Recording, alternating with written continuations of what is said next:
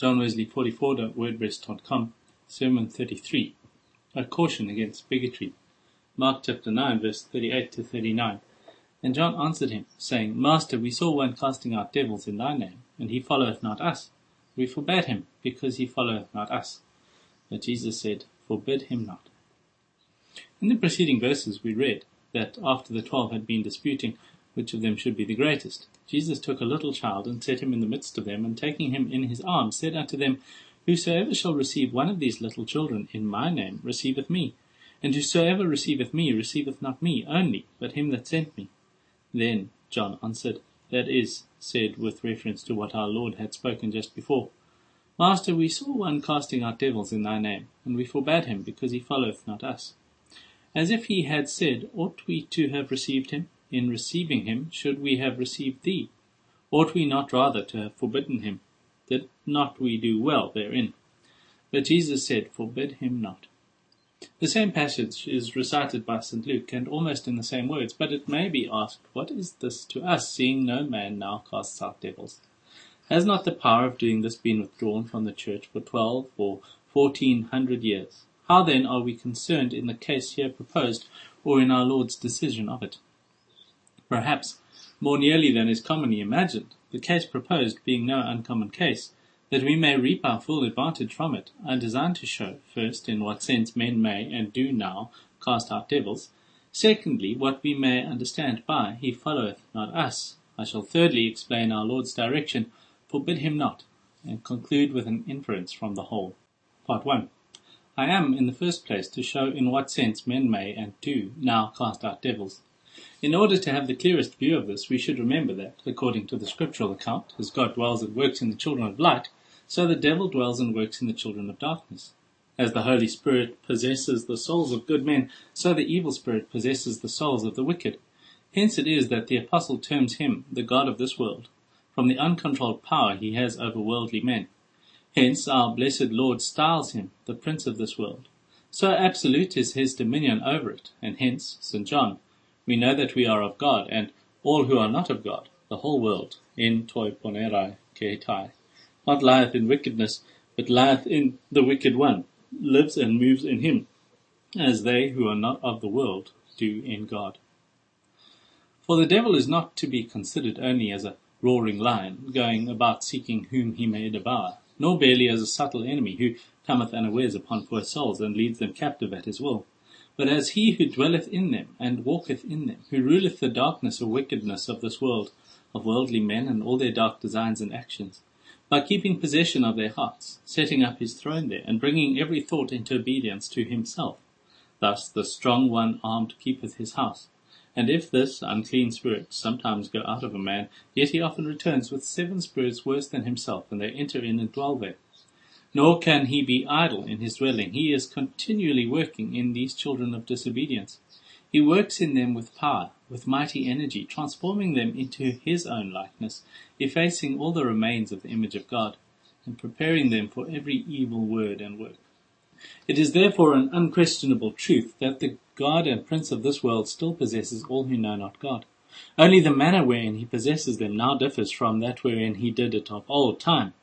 Then he frequently tormented their bodies as well as souls, and that openly, without any disguise. Now he torments their souls only, unless in some rare cases, and that as covertly as possible.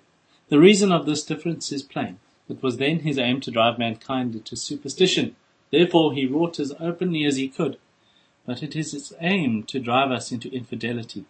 Therefore he works as privately as he can, for the more secret he is, the more he prevails. Yet, if we may credit historians, there are countries even now where he works as openly as aforetime. But why in savage and barbarous countries only? Why not in Italy, France, or England? For a very plain reason. He knows his men, and he knows what he hath to do with each. To Laplanders he appears barefaced because he is to fix them in superstition and gross idolatry. But with you he is pursuing a different point. He is to make you idolize yourselves, to make you wiser in your own eyes than God himself, than all the oracles of God. Now, in order to do this, he must not appear in his own shape that would frustrate his design. No, he uses all his art to make you deny his being till he has you safe in his own place. He reigns, therefore, although in a different way, yet as absolute in one land as in the other.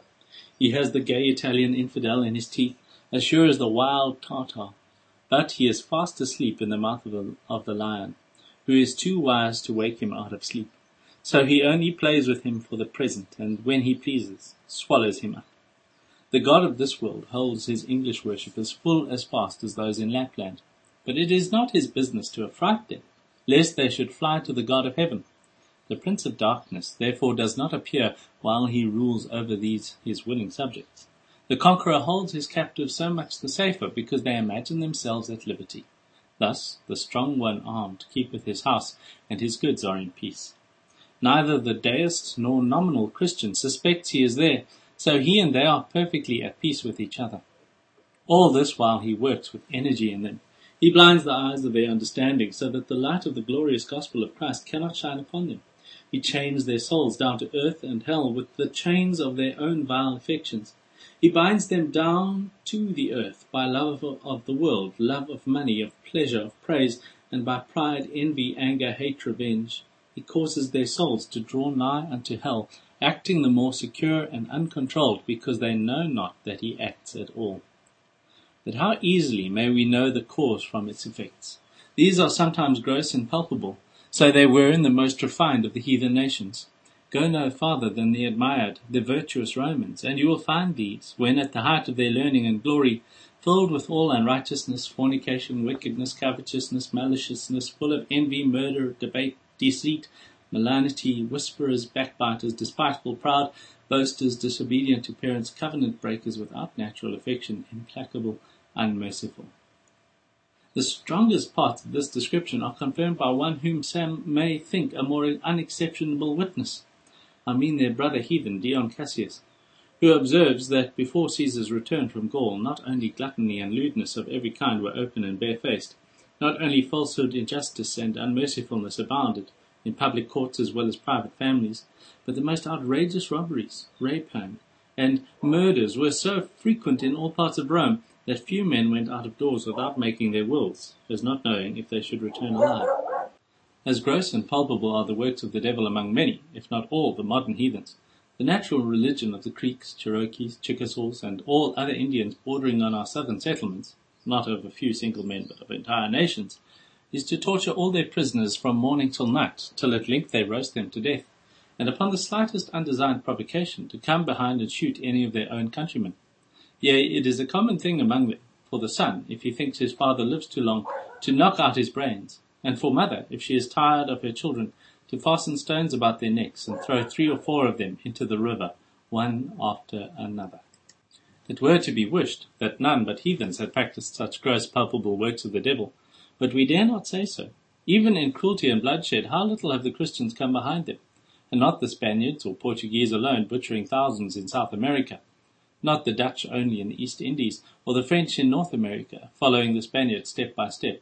Our own countrymen, too, have wantoned in blood, and exterminated whole nations, plainly proving thereby what spirit it is that dwells and works in the children of disobedience.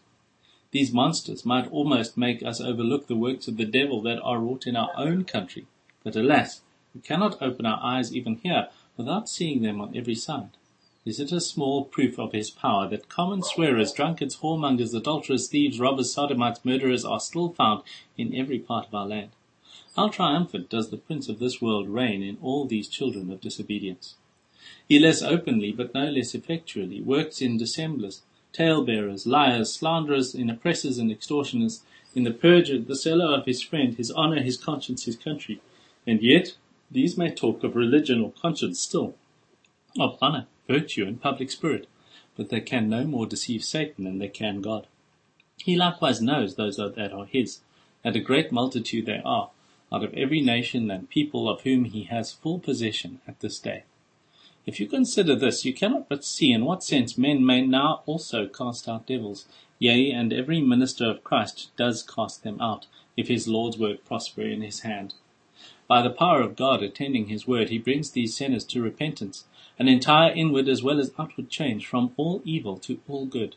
And this is, in a sound sense, to cast out devils, out of the souls wherein they had hitherto dwelt. The strong one can no longer keep his house, A stronger than he is come upon him, and hath cast him out, and taken possession for himself, and made it an habitation of God through his Spirit. Here, then, the energy of Satan ends, and the Son of God destroys the works of the devil. The understanding of the sinner is now enlightened, and his heart sweetly drawn to God. His desires are refined, his affections purified, and being filled with the Holy Ghost, he grows in grace till he is not only holy in heart, but in all manner of conversation. All this is indeed the work of God. It is God alone who can cast out Satan, but he is generally pleased to do this by man as an instrument in his hand, who is then said to cast out devils in his name by his power and authority. And he sends whom he will send upon this great work, but usually such as man would never have thought of. For his ways are not as our ways, neither his thoughts as our thoughts. Accordingly he chooses the weak to confound the mighty, the foolish to confound the wise, for this plain reason, that he may secure the glory to himself, that no flesh may glory in his sight. Part 2 But shall we not forbid one who thus casteth out devils, if he followeth not us? This, it seems, was both the judgment and practice of the apostle, till he referred the case to his master. We forbade him, saith he, because he followeth not us, which he supposed to be a very sufficient reason. What we may understand by this expression, he followeth not us, is the next point to be considered. The lowest circumstance we can understand thereby is, he has no outward connection with us. We do not labor in conjunction with each other. He is not our fellow helper in the gospel, and indeed whensoever our Lord is pleased to send many laborers into his harvest, they cannot all act in subordination to or connection with each other. Nay, there cannot be personal acquaintance with, nor be so much as known to, one another. Many there will necessarily be in different parts of the harvest, so far from having any mutual intercourse that they will be as absolute strangers to each other as if they had lived in different ages. And concerning any of these whom he know not, we may doubtless say, He followeth not us. A second meaning of this expression may be, He is not of our party. It has long been matter of melancholy consideration to all who pray for the peace of Jerusalem that so many several parties are still subsisting among those who are all styled Christians. This has been particularly observable in our own countrymen, who have been continually dividing from each other upon points of no moment, and many times such as religion had no concern in. The most trifling circumstances have given rise to different parties, which have continued for many generations, and each of these would be ready to object to one who was on the other side. He followeth not us. That expression may mean, thirdly, he differs from us in our religious opinions. There was a time when all Christians were of one mind, as well as one of one heart, so great grace was upon all when they were first filled with the Holy Ghost. But how short a space did this blessing continue? How soon was that unanimity lost, and difference of opinion sprang up again, even in the Church of Christ, and that not in nominal but in real Christians, nay, in the very chief of them, the apostles themselves. Nor does it appear that the difference which then began was ever entirely removed we do not find that even those pillars in the temple of God, so long as they remained upon the earth, were ever brought to think alike, to be of one mind, particularly with regard to the ceremonial law. It is therefore no way surprising that infinite varieties of opinion should now be found in the Christian Church. A very probable consequence of this is that whenever we see any casting out devils, he will be one that, in this sense, followeth not us. That is not of our opinion, it is scarce to be imagined he will be of our mind in all points, even of religion. He may very probably think in a different manner from us, even on several subjects of importance, such as the nature and use of the moral law, the eternal decrees of God, the sufficiency and efficacy of His grace, and the perseverance of His children. He may differ from us, fourthly, not only in opinion, but likewise in some point of practice. He may not approve of that manner of worshipping God which is practised in our congregation, and may judge that to be more profitable for his soul which took its rise from Calvin or Martin Luther. He may have many objections to that liturgy which we approve of beyond all others, many doubts concerning that form of church government which we esteem both apostolical and scriptural. Perhaps he may go farther from us yet. He may, from a principle of conscience, refrain from several of those which we believe to be the ordinances of Christ. Or, if we both agree that they are ordained of God, there may still remain a difference between us either as to the manner of administering these those ordinances, or the persons to whom they should be administered. Now the unavoidable consequence of any of these differences will be, that he who thus differs from us must separate himself with regard to those points from our society. In this respect, therefore, he followeth not us, he is not, as we phrase it, of our church. But in a far stronger sense, he followeth not us, who is not only of a different church, but of such a church as we account to be in many respects anti-scriptural and anti-Christian. A church which we believe to be utterly false and erroneous in her doctrines, as well as very dangerously wrong in her practice, guilty of gross superstition as well as idolatry, a church that has added many articles to the faith which was once delivered to the saints, that has dropped one whole commandment of God, and made void several of the rest by her traditions, and that, pretending the highest veneration for and strictest conformity to the ancient church, has nevertheless brought in numberless innovations, without any warrant either from antiquity or scripture. Now, most certainly he followeth not us, who stand at so great a distance from us. And yet there may be a still wider difference than this. He who differs from us in judgment or practice may possibly stand at a greater distance from us in affection than in judgment. And this indeed is a very natural and a very common effect of the other. The differences which begin in points of opinion seldom terminate there. They generally spread into the affections and then separate chief friends. Nor are any animosities so deep and irreconcilable as those that spring from disagreement in religion. For this cause the bitterest enemies of a man are those of his own household. For this the father rises against his own children, and the children against the father, and perhaps persecute each other even to the death thinking all the time they are doing God's service.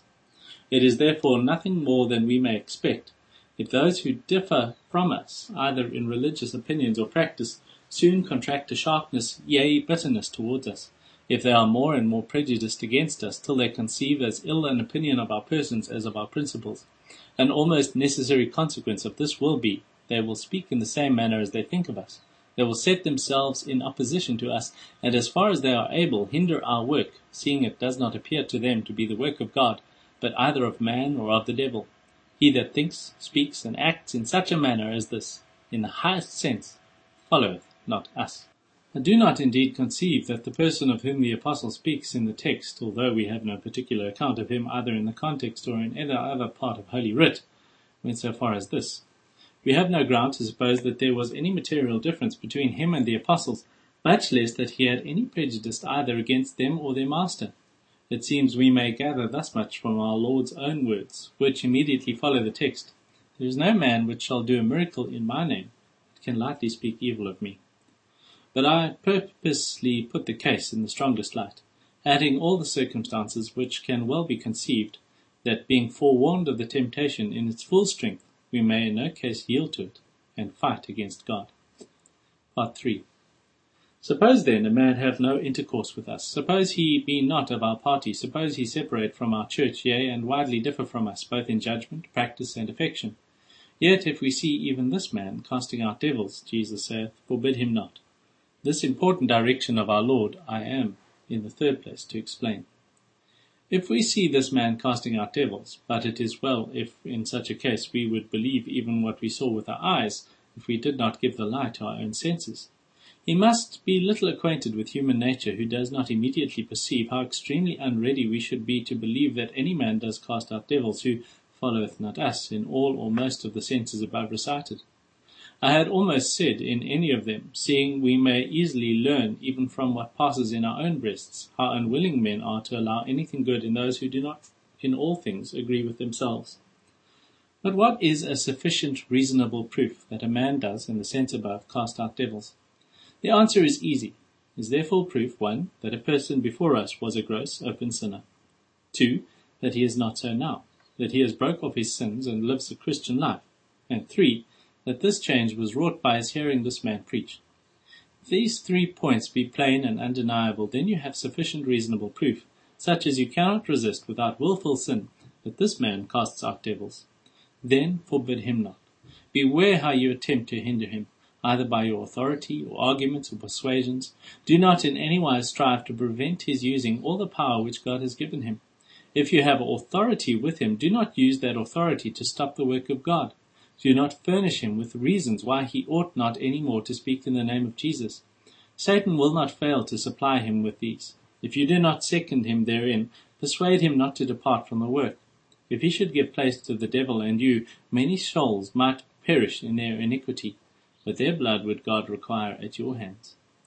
But what if he be only a layman who casts out devils? Ought I not to forbid him then? Is the fact allowed? Is there reasonable proof that this man has or does cast out devils? If there is, forbid him not. No, not at the peril of your soul. Shall not God work by whom he will work?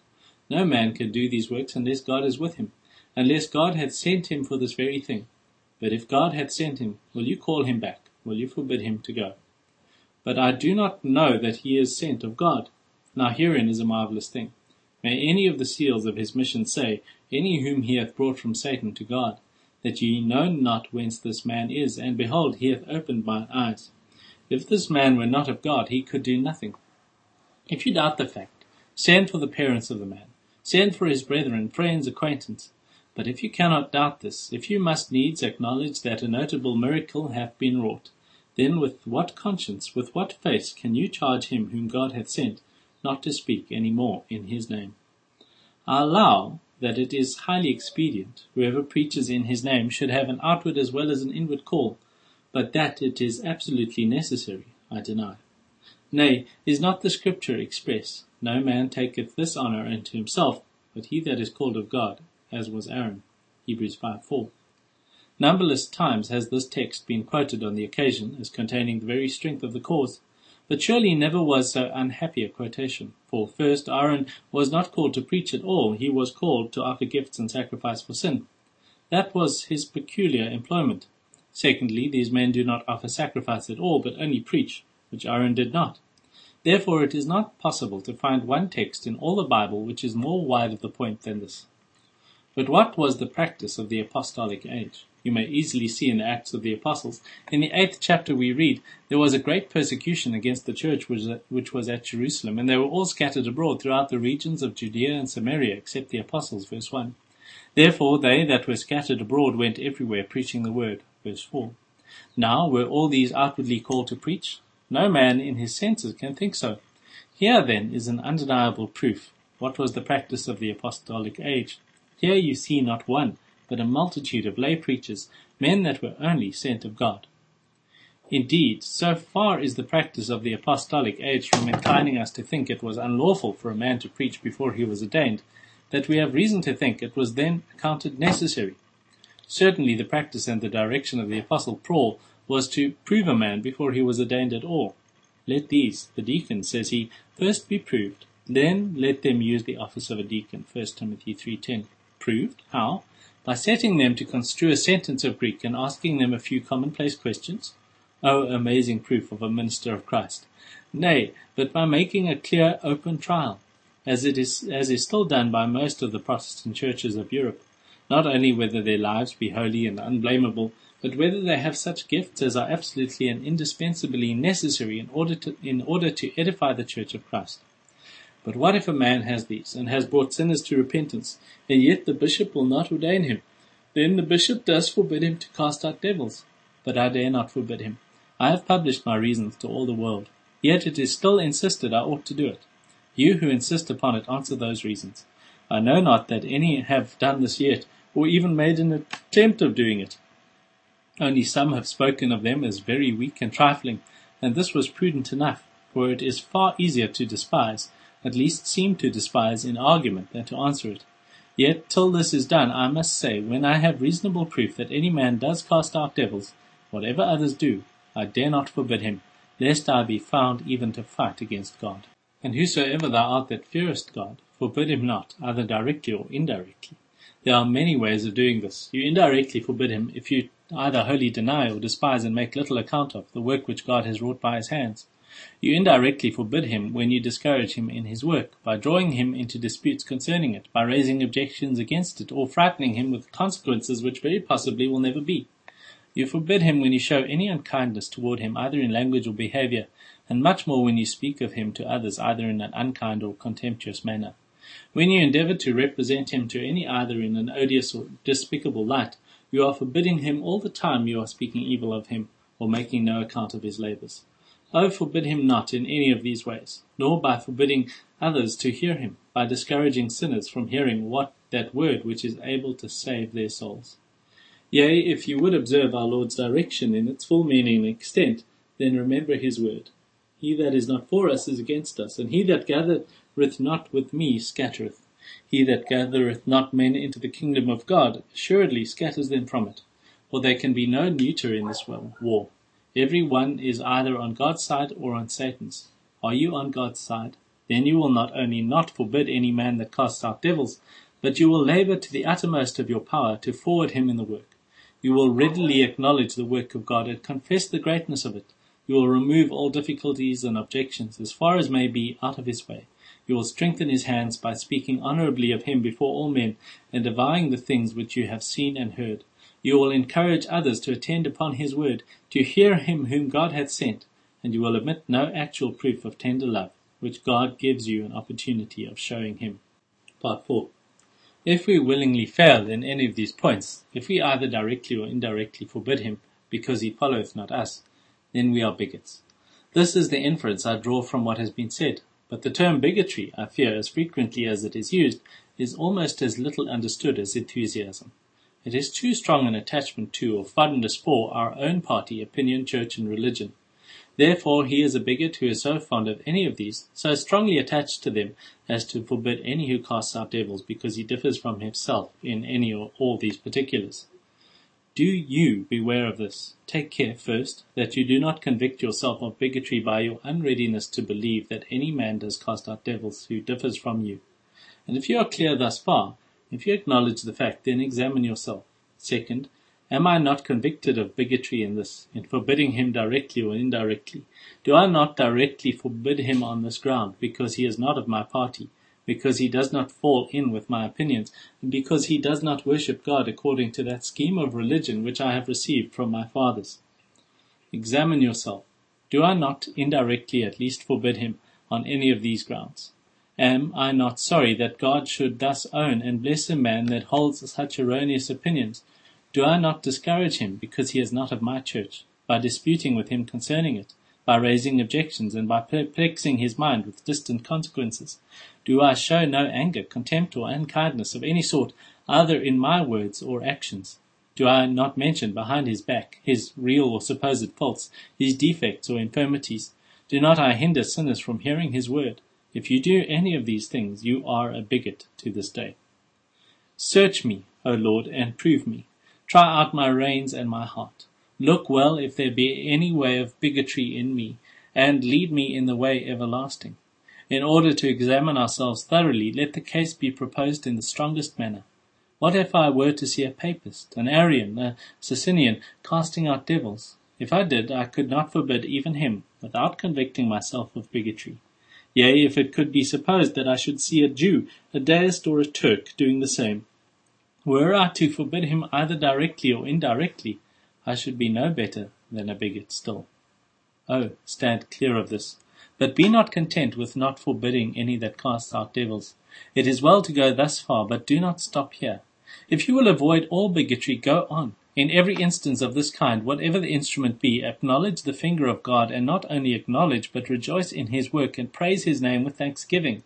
Encourage whomsoever God is pleased to employ to give himself wholly up thereto. Speak well of him whose wheresoever you are. Defend his character and his mission. Enlarge as far as you can his sphere of action. Show him all kindness in word and deed, and cease not to cry to God in his behalf, that he may save both himself and them that hear him. I need add but one caution. Think not the bigotry of another is any excuse for your own. It is not impossible that one who casts out devils himself may yet forbid you so to do. You may observe this is the very case mentioned in the text. The apostles forbade another to do what they did themselves. But we beware of retorting. It is not your part to return evil for evil. Another's not observing the direction of our Lord is no reason why you should neglect it. Nay, but let him have all the bigotry to himself. If he forbid you, do not you forbid him. Rather labor and watch and pray the more to confirm your love toward him. If he speak all manner of evil of you, speak all manner of good that is true of him. Imitate herein that glorious saying of a great man, Oh, that he had always breathed the same spirit. Let Luther call me a hundred devils, I will still reverence him as a messenger of God. johnwesley44.wordpress.com